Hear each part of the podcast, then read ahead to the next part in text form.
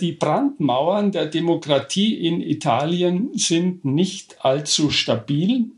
Italien hat keine wirklich gefestigte demokratische Tradition und das ist auch, wenn Sie die letzten 100 Jahre sich anschauen, kein Wunder.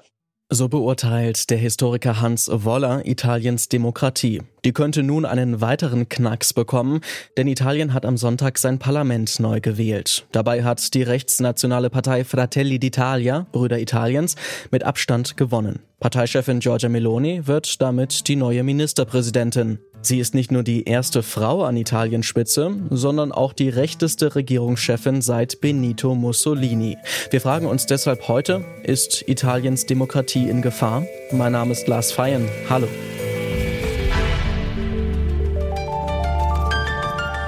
Zurück zum Thema.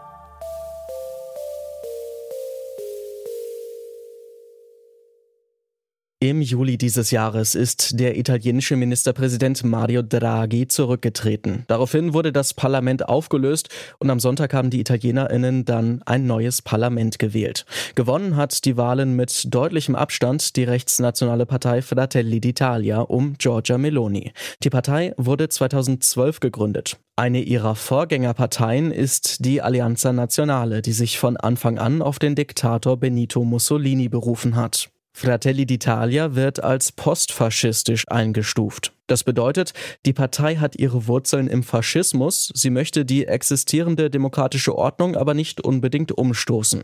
Roman Marun ist Politikwissenschaftler und Journalist, er lebt in Palermo und kann uns erklären, was Giorgia Meloni als Postfaschistin für ein Verständnis von Demokratie hat.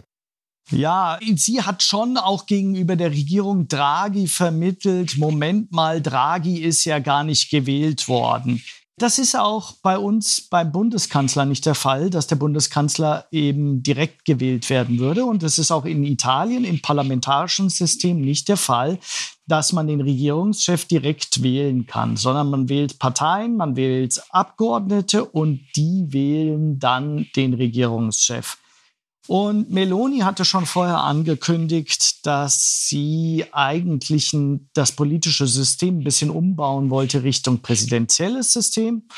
Und da kann man sagen, bei diesen Wahlen, dass ihr Bündnis nicht in beiden Kammern 66 Prozent erreichen wird und damit entsprechend nicht eigenmächtig die Verfassung entsprechend ändern kann. Also insofern hat das Wahlergebnis auch was Positives dass diese Regierung sicherlich Italien nicht so umbauen kann, wie es will.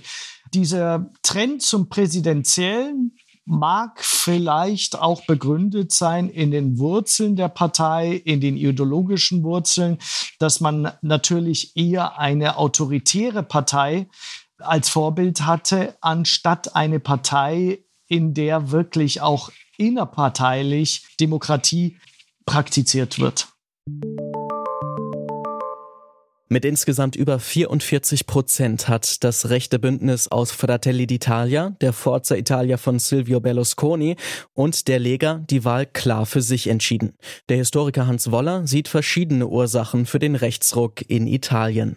Die erste Ursache, denke ich, ist ganz einfach, dass Italien seit einer halben Ewigkeit in einer tiefen Krise steckt und dass es einfach keinen Ausweg findet. Überall, in allen gesellschaftlichen Bereichen gibt es einen Modernisierungsbedarf und einen Reformbedarf, den wir uns kaum vorstellen können. Und es gibt nicht das entsprechende Geld dafür und auch nicht den entsprechenden politischen Willen.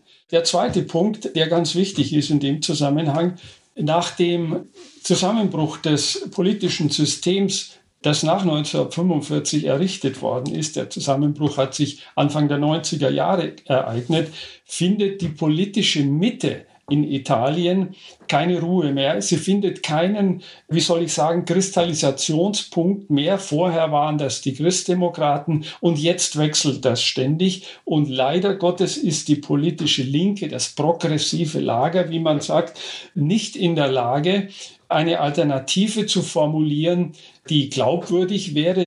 Diese Entwicklung lässt sich für Hans Woller auch mit Blick auf die Geschichte Italiens erklären. Denn die letzten 100 Jahre waren unter anderem geprägt von einer faschistischen Diktatur und einer Demokratie, bei der es jahrzehntelang keinen Wechsel zwischen Regierung und Opposition gab. Laut Hans Woller fehlt Italien deshalb die Erfahrung einer funktionierenden Demokratie. Dazu kommt, dass der Faschismus als Ideologie und Identifikationssymbol nie richtig aufgearbeitet worden ist. Und nicht nur das. Ähnlich unhinterfragt geblieben ist, ein ganz wesentlicher Zug der italienischen Gesellschaft, nämlich ein ganz eingewurzelter, tief eingewurzelter Nationalismus. Die Italiener halten sich aufgrund ihrer Geschichte irgendwie selbstverständlich für ganz was Besonderes, für ein Land, für ein Volk mit einer besonderen Sendung und stellen dann immer wieder fest, dass sie den eigenen Ansprüchen nicht gerecht werden, dass sie unter ihren Möglichkeiten bleiben ja, die Italiener wollen stolz sein auf ihr Land, können es aber nicht und dann suchen sie immer Schuldige. Und dieses Gefühl des verletzten, des beschädigten Nationalismus hat niemand besser zum Ausdruck gebracht als die Frau Meloni. Die anderen Parteien gehen auf dieses Grundempfinden der Italiener und Italienerinnen gar nicht so richtig ein. Giorgia Meloni hat bei vielen Italienerinnen also einen Nerv getroffen. Kritikerinnen und Kritiker sehen durch Melonis postfaschistische Ansichten eine Gefahr für die Demokratie. Doch ist das wirklich so? Dazu noch einmal der Politikwissenschaftler Roman Marun. Ich denke, dass Italiens Demokratie jetzt nicht in Gefahr ist, sondern dass das der jetzt der Moment ist, wo Italien beweisen kann, was die Stärken auch der Demokratie sind. Ja, dass die Kontrolle funktioniert gegenüber der Parlamentsmehrheit, gegenüber der Regierung und dass eben auch der Staatspräsident, der über die Einheit Italiens wacht, eben nur im Notfall eine aktive Rolle spielt. Wichtig wird sicherlich auch das Verhältnis zur Europäischen Union sein, auch wie die europäischen Partner mit Italien umgehen. Eine Verweigerung, eine Isolation dieser Regierung jetzt in diesem Moment ist auf alle Fälle abzuraten, sondern man sollte unvoreingenommen sein und auch mit dieser Regierung zusammenzuarbeiten. Dann werden auch viele Vorurteile, die wir in den politischen Kräften dieser Regierung, dieser zukünftigen Regierung Regierungen haben, einfach sich als falsch erweisen. Und das ist dann, glaube ich, eigentlich irgendwie die Geduld, die man da aufwenden muss, dass man zu einem Verhältnis und zwar auch zu einem konstruktiven Verhältnis kommt.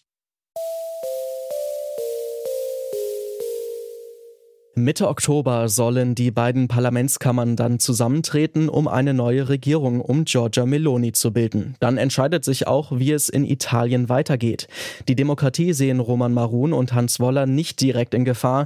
Dennoch könnte der Alltag in Italien für AusländerInnen, queere Menschen oder andere marginalisierte Gruppen gefährlicher werden. Und das war's auch schon wieder von uns. An dieser Folge mitgearbeitet haben Eleonore Grahovac, Lucia Juncker und Alea Rentmeister.